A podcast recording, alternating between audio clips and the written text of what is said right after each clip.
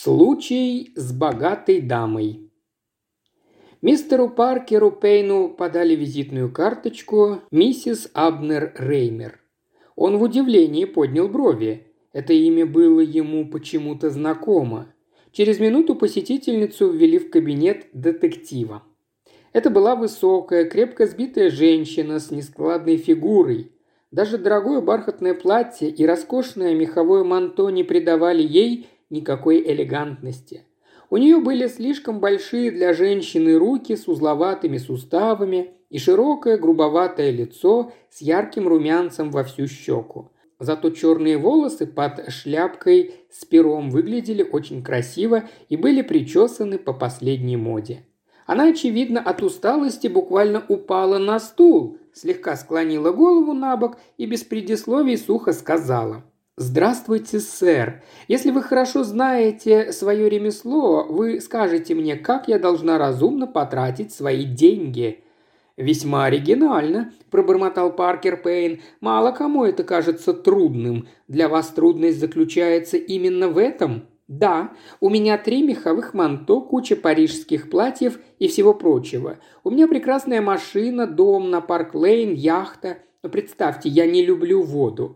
Я держу множество дорогих слуг, которые открыто смеются надо мной. Я путешествовала, была много раз за границей и не знаю, что делать дальше». «А есть госпитали, больницы», – подсказал детектив. «Вы имеете в виду благотворительную деятельность? Нет. Эти деньги были заработаны трудом. И если вы думаете, что я брошу их на ветер, то вы глубоко заблуждаетесь, сэр. Я хочу их тратить и получать от этого удовольствие. Если вы подскажете мне, как это лучше сделать, я хорошо заплачу вам». «Интересно, мадам, но вы еще ничего не сказали о собственности в деревне. Я забыла, она у меня тоже есть, но я там умираю от скуки. Расскажите мне еще какие-то подробности вашей жизни. Случай далеко не легкий. Охотно. Я не стыжусь своего происхождения. С молоду работала на ферме, вкалывая без передышки. Потом познакомилась с Абнером, рабочим на заводе. Он ухаживал за мной восемь лет, и я вышла за него замуж. Вы были счастливы в браке? Да, Абнер был очень добр ко мне, но жизнь у нас получилась трудной. Два раза мы пережили безработицу, и пошли дети. Их было четверо, три мальчика и девочка, но ни один из них не дожил, увы, до совершеннолетия. Иначе жизнь, возможно, казалась бы мне другой. Нежность отразилась на ее лице, и оно на глазах помолодело. У Абнера были слабые легкие, и он не воевал, но в своем деле преуспел, стал старшим мастером и сделал какое-то важное изобретение. Должна сказать, что его шефы были щедры. Он получил довольно кругленькую сумму и истратил ее с пользой. Взялся за другое изобретение, которое принесло еще больше денег. Он стал хозяином, нанял рабочих, купил два пришедших в упадок предприятия – и поднял их буквально из руин. Деньги потекли рекой, текут и сейчас. Сначала я была в восторге, у меня появился собственный дом с удобствами, мне не нужно было больше стряпать, чистить, мыть. Я сидела в гостиной, опершись на шелковые подушки, звонила, чтобы подали чай, словом, графиня. Потом мы с Абнером переехали в Лондон, побывали в Париже, на Лазурном берегу. Я одевалась у лучших портных.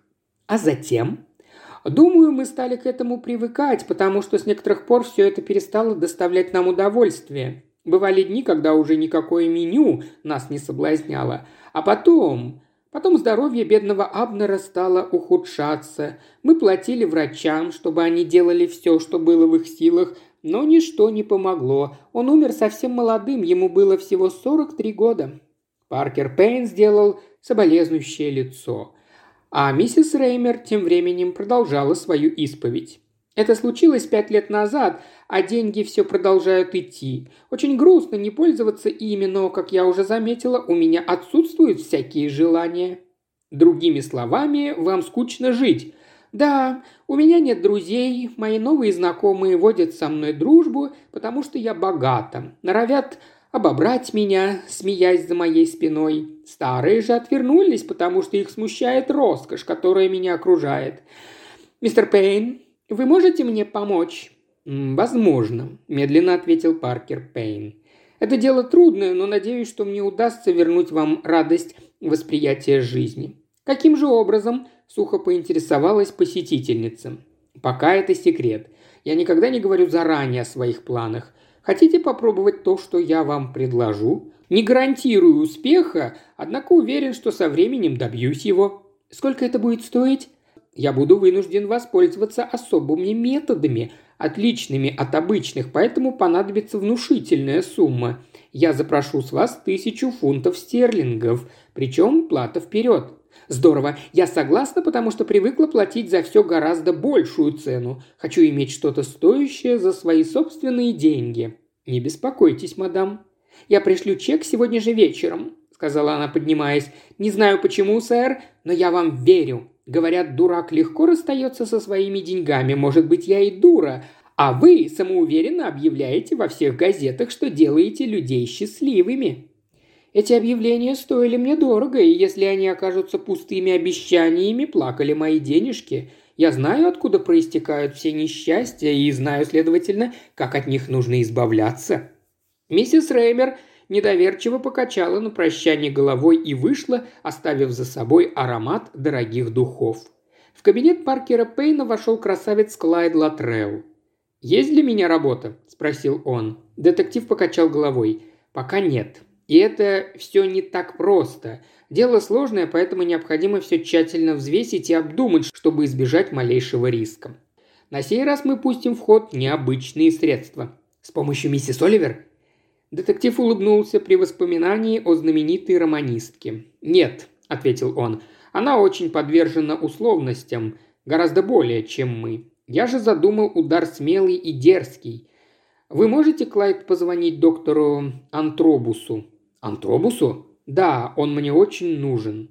Через восемь дней миссис Реймер снова вошла в кабинет мистера Паркера Пейна. Он поднялся с кресла при ее появлении и сказал «Уверяю вас, что подобная задержка вызвана необходимостью. Нужно было провести различные мероприятия, и я добился помощи одного замечательного человека, который исколесил пол Европы, чтобы приехать сюда к нам».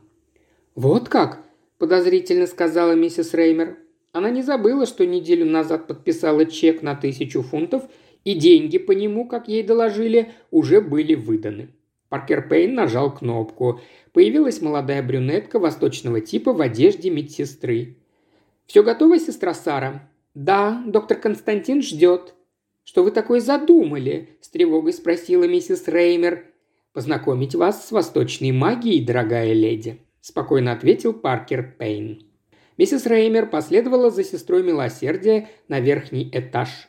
Комната, в которую она вошла, ничем не напоминала другие. Стены были затянуты дорогим штофом, на диване лежали яркие вышитые подушки, паркет покрывали роскошные ковры. Над массивным кофейником склонился мужчина. «Доктор Константин», – представила его сестра. Доктор был одет по-европейски, однако имел смуглое лицо – черные глаза и пронизывающий насквозь взгляд. «А, это больная?» – сказал он низким гортанным голосом. «Я не больная!» – воскликнула миссис Реймер. «Вы больны не телом, а душой», – заметил доктор. «А мы на Востоке умеем лечить душу. Садитесь, пожалуйста, и выпейте кофе». Она присела на диван и взяла в руки чашечку ароматного напитка – Пока она медленно пила, врач говорил. Здесь, на Западе, принято обращать внимание только на тело. Это непростительная ошибка. Тело всего лишь инструмент, на котором играют. Мелодия может быть печальной и утомительной или, напротив, веселой и жизнерадостной. И именно эту последнюю я и хочу заставить вас услышать. У вас есть деньги, вы будете их тратить с радостью, и жизнь снова покажется вам приятной. Это легко, Легко, легко. Неясное томление владело миссис Реймер. Она видела доктора и сестру как в тумане. Она была счастлива и засыпала. Доктор стал вдруг очень высоким, и все окружающее приняло какие-то необычно странные очертания. Константин продолжал пристально глядеть в глаза пациентки и повторял «Спите! Спите! Ваши глаза закрываются, сон подступает, овладевает вами. Спите, спите. Веки миссис Раймер смежились, и она унеслась в чудесный мир. Когда она проснулась, ей показалось, что прошло очень много времени с того момента, когда она появилась тут, в этой комнате. Она смутно припоминала множество деталей, странные сны, автомобиль и красивую сестру, склонившуюся теперь над ней. Но, кажется, она наконец проснулась в своей кровати. В своей ли? Что-то не похоже.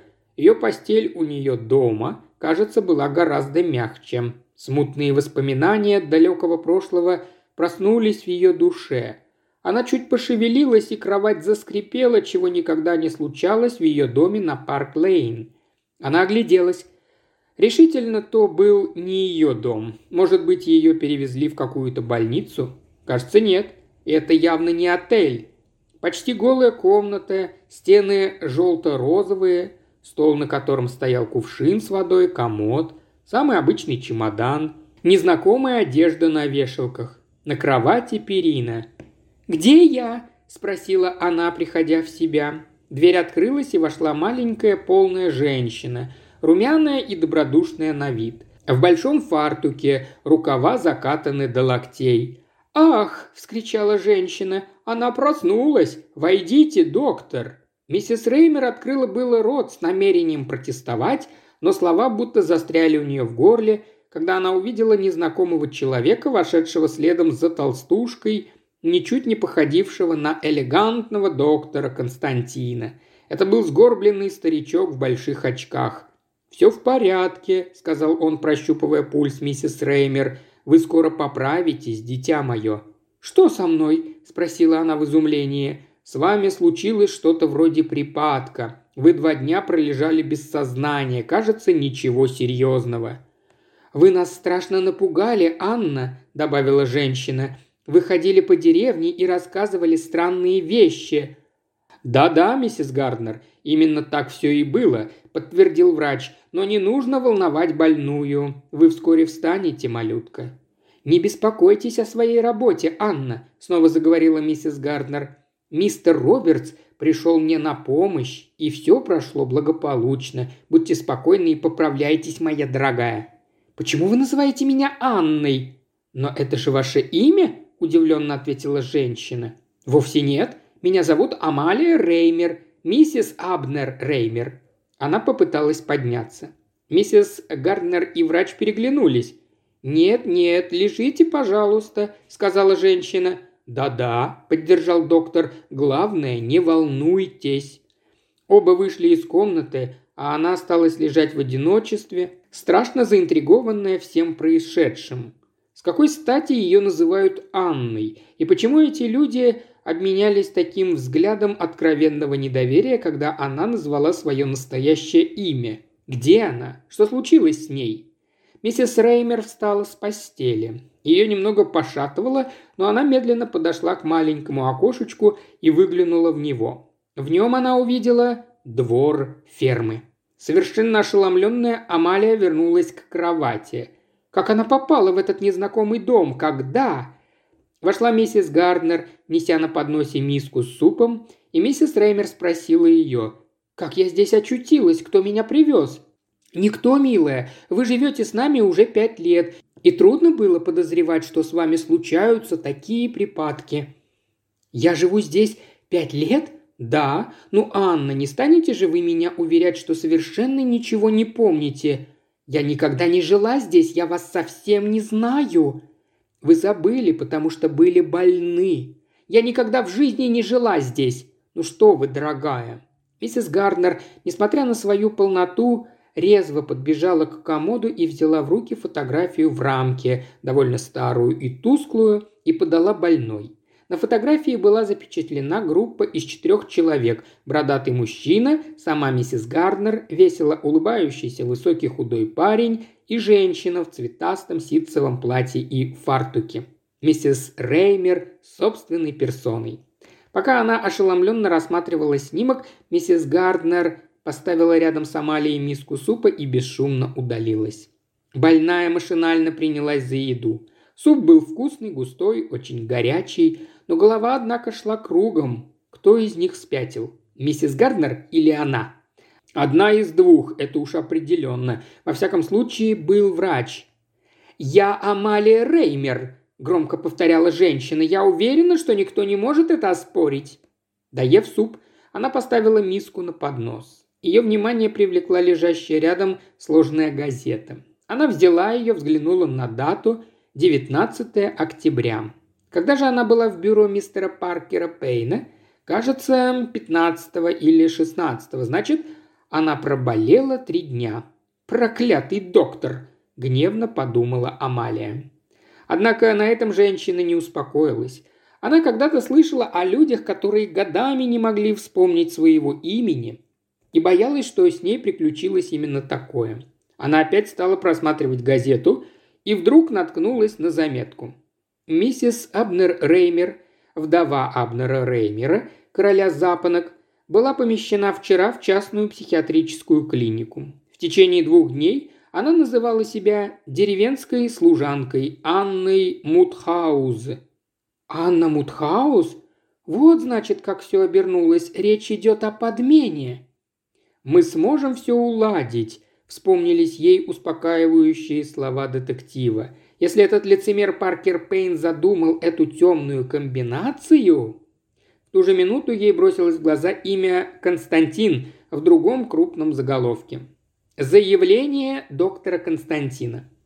Во время пресс-конференции, данной вчера доктором Клаудиусом Константином накануне его отъезда в Японию, последний выдвинул захватывающие теории. По его мнению, можно доказать существование души, перенеся ее из одного тела в другое. Он уверял, что в своих экспериментах на Востоке он сумел осуществить двойное перемещение. Душа загипнотизированной особы А была перенесена в тело Б и наоборот – для успешного проведения подобного опыта нужно найти двух пациентов, имеющих немалое физическое сходство, так как только в этом случае они будут похожи и в своей психической характеристике. Такие свойства, по наблюдениям врача, обычно имеют близнецы, однако, как выяснилось, и два человека, не связанные родственными генами и принадлежащие к разным слоям общества, не имеющие одинаковые черты лица, также могут иметь и одинаковую психику. Миссис Реймер отбросила газету и вне себя от гнева закричала. «Негодяй! Подлец! Обманщик!» Теперь она поняла все. Он сразу задумал овладеть ее состоянием, и эта Анна Мутхаус всего лишь игрушка в руках Паркера Пейна. Возможно, она и не виновата, но он и Константин совершили грандиозную аферу. Но она выведет на чистую воду этих бандитов. Их будут судить. Она добьется этого. Негодование миссис Реймер заметно поутихло, когда она вспомнила первую заметку. Анна Мутхаус не стала послушным инструментом в руках Пайна. Она протестовала, называла себя... И что из всего этого вышло? Несчастную заперли в сумасшедший дом, подумала Амалия Реймер и содрогнулась при мысли об этом. «Сумасшедший дом! Если туда войдешь, никогда оттуда не выйдешь. И чем больше будешь сопротивляться, тем меньше тебя будут слушать. Но она не желает подвергаться подобной опасности». Дверь открылась, и вошла миссис Гарнер. «Вот и хорошо», — сказала она, — «что съели суп. Вы быстро пойдете на поправку». «А когда я заболела, скажите...» «Подождите, три дня назад, в пятницу пятнадцатого, в четыре часа дня». «Вот как», – несколько удивленно сказала миссис Реймер. «Ведь это был день и час, когда она посетила доктора Константина. Вы сидели на стуле и вдруг сказали «Ах, как я хочу спать!» и тут же уснули. Мы вас уложили и пригласили доктора. Думаю, тем не менее, вы все-таки можете сказать, кто я». «На удачу», — сказала миссис Реймер. «Вы шутите? Как можно узнать человека как-то иначе, чем посмотрев на его лицо? Тем более, что у вас есть родинка». «Родинка?» – живо переспросила Амалия, зная, что у нее никогда не было ни одной родинки. «Да, под правым локтем. Взгляните, чтобы убедиться в правдивости моих слов». «Вот и доказательство», – подумала бедная женщина, закатывая рукав ночной сорочки. И когда она и в самом деле увидела родинку, то не смогла сдержать внезапно вырвавшихся рыданий. Через четыре дня Амалия встала с постели. И пока лежала, придумывала множество планов спасения, однако отвергла их один за другим. Она могла бы, конечно, показать газетную статью миссис Гарднер и доктору, объяснить им, но была уверена, что они ей все равно не поверят. Она могла бы обратиться в полицию, но там уж наверняка не поверят. Она, наконец, могла явиться к Паркеру Пейну. Эта перспектива прельщала ее более всего. Во-первых, потому что она получит моральное удовлетворение, высказав этому фарисею-добряку все, что она о нем думает. Но ее останавливало непреодолимое препятствие. Она находилась в Корнуолле, и у нее не было денег, чтобы поехать в Лондон. Два шиллинга и четыре пенса в старом кошельке составляли все ее богатство. Итак, через четыре дня миссис Реймер приняла героическое решение. Она покорится судьбе, будет продолжать играть роль Анны Мутхауз, а когда заработает достаточно денег, то поедет в Лондон и настигнет мошенника прямо в его логове, то есть в конторе. Приняв это решение, миссис Реймер безропотно подчинилась распорядку новой жизни. История повторилась. Она возвращалась к своей далекой юности.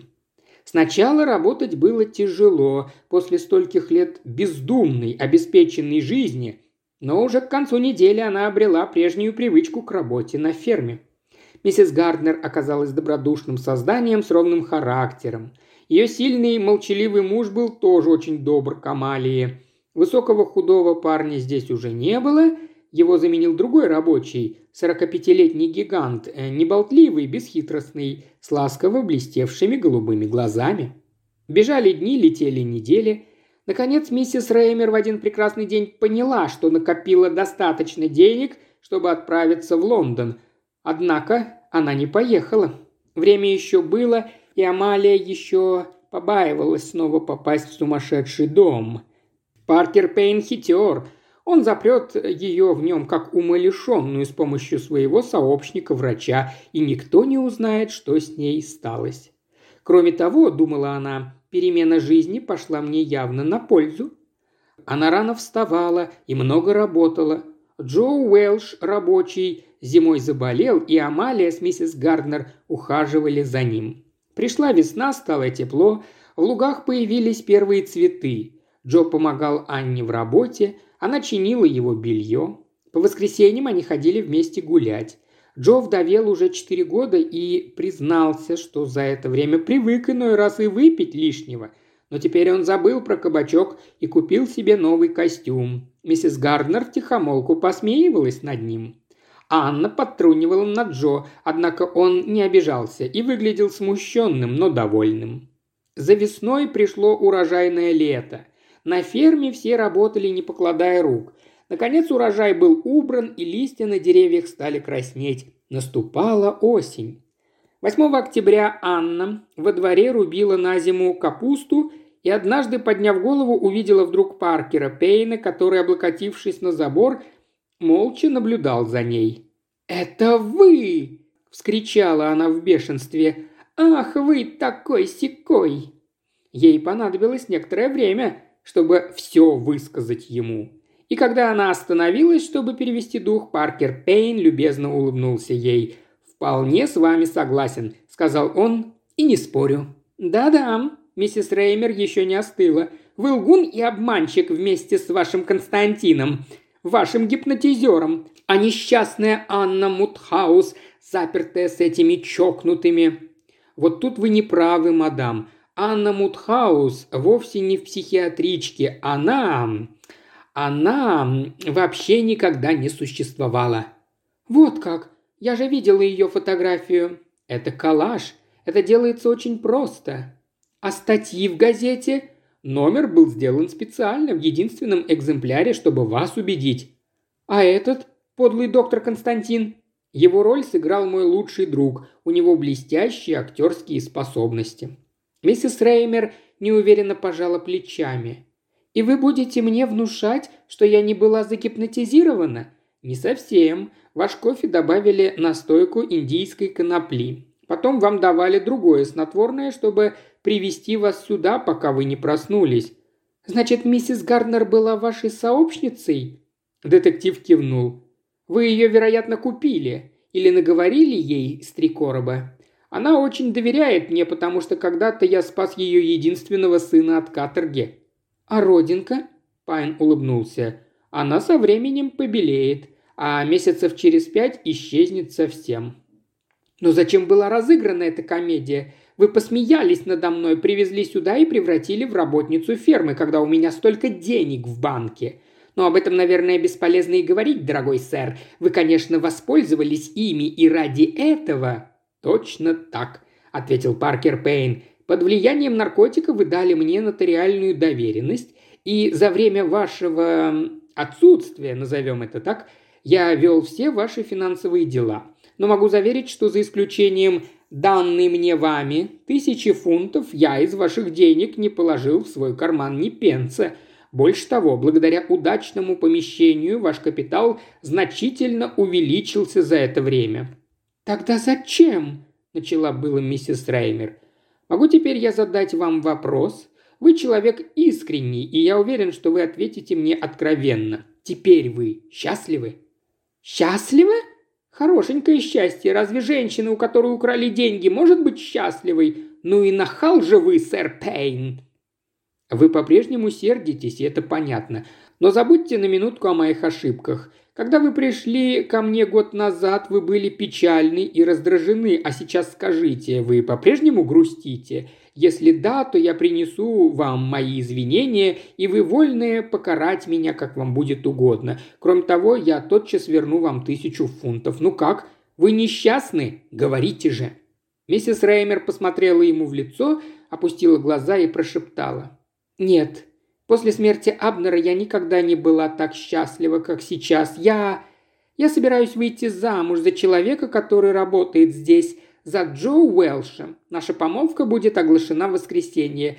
Вернее, должна быть оглашена. По-видимому, сказал Паркер Пейн, все изменилось в вашей жизни. Миссис Реймер залилась краской, отступила на шаг и закричала. «Что вы хотите этим сказать? Уж не думаете ли вы, что я снова стану важной дамой, даже если я буду обладать всеми деньгами на свете? И не собираюсь. Все они, эти дамы, сплошь лентяйки. Джо достаточно хорошо воспитан для меня, и я для него тоже. Мы любим друг друга и будем счастливы. А вы, интриган эдакий, убирайтесь отсюда и не суйте нос в чужие дела». Пайн вынул из кармана какую-то бумагу и протянул Амалии. «Вот ваша доверенность, мадам. Разорвать ее? Полагаю, что теперь вы сами в состоянии управлять своим капиталом». Странное выражение мелькнуло вдруг на лице миссис Реймер, и она оттолкнула протянутую руку детектива. «Сохраните ее у себя. Я много чего тут наговорила вам. Отчасти вы это заслужили. Вы хитрюга, Паркер Пейн, но я вам верю. Положите на мое имя 700 фунтов в здешний банк. Это даст нам возможность купить ферму, которую мы с Джо уже приглядели, а остальное отдайте на содержание госпиталей. Вы хотите пожертвовать на благотворительность все ваше состояние? Конечно. Джо добрый и честный парень, но он слаб духом. Такие большие деньги его погубят, я уверена. Мне удалось отучить его от выпивки, и я не дам ему пропасть ни за что. Слава богу, я знаю, чего хочу, и не позволю, чтобы деньги отняли у меня счастье». «Вы замечательная женщина, Амалия Абнер Реймер», — сказал Паркер Пейн не найдется и одной на миллион, которая могла поступить, как вы. Значит, только у меня одной и присутствует здравый смысл», – с достоинством ответила миссис Реймер. «Низко кланяюсь вам», – совсем расчувствовался детектив. Он низко склонил голову перед миссис Реймер и собрался уходить, но Амалия почти вдогонку крикнула ему. «Только чтобы Джо ничего не узнал!» Она стояла, освещенная лучами заходящего солнца, с большим зеленым кочаном в руках, гордо выпрямившись и откинув голову. Из нее и в самом деле получилась великолепная крестьянка. Еще больше аудиокниг в исполнении Ильи Кривошеева на Бусти и ВКонтакте. Все ссылки в описании –